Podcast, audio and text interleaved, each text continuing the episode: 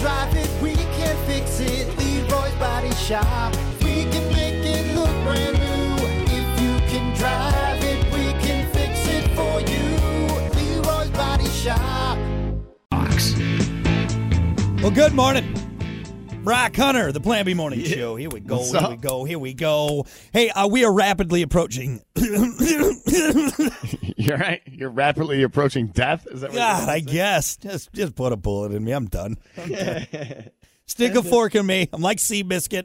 My ankle's broke. I'm done. I'm done. No. What I was going to say before I, you know, forgot how to breathe and talk at the same time, uh, we are rapidly approaching the nine o'clock hour, which means we are almost to another Screaming Yellow Summer qualifying round with AIR Advanced Import Repair. So don't lollygag. Don't wait. Just go there. Get signed up, screamingyellowsummer.com. Don't blow it. And then you don't got to worry about it, okay? All right? So, yeah. Anyway. I mean, how about this? Let's we'll explain it this way. You potentially could have something for free Yeah. at the end of the summer just Yeah. by doing something that takes literally two seconds. Yeah, you idiot. So anyway, that's coming up with AIR, Advanced Import Repair. More details to come. ScreamingYellowSummer.com. All right, we got to get to it. It's time for your dumb vocabulary. Making you smarter every day. It's Dumb Vocabulary with Brock. And of course, as always, your dumb vocabulary brought to you by Bintress Moving and Self Storage. You need it moved, you need it stored. Well, hey, hit up Bintress Moving and Self Storage. It's right there in their title. For God's sake, Right there. You know, you see it. It just they tell it tells you what they do. Uh, you Pretty need simple. it moved. You need it stored. Hit them up. Uh, 269 429 6007. Something for every need, every budget. Pinterest moving and self storage. Your dumb vocabulary for today. Let's do jerk paper. Oh boy. Jerk paper. Well, you need tissue. You shouldn't be using the butcher paper that you sit on at the doctor's office. That's not really good cleanup material. Got a big roll of it. Just roll it off. Jerk paper. jerk paper. It's loud. It's loud. Mom knows what you're doing in there. Hey, what are you doing? Nothing. Uh, yeah, you know, the- it's the paper towel, the the, the the the tissue that's all balled up on the side of your bed. You, You you degenerate. get it. It's a rainy day. You need to go outside once in a while, though. I think you're absolutely right. It's tissues used to clean up after, you know, jerking it, right? Oh man. Uh, example, I went through a whole box of jerk paper in two days.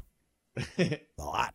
Should be one of those Facebook posts. Everybody go take a picture of the side of your bed. Post it. I dare you. Right now. No editing.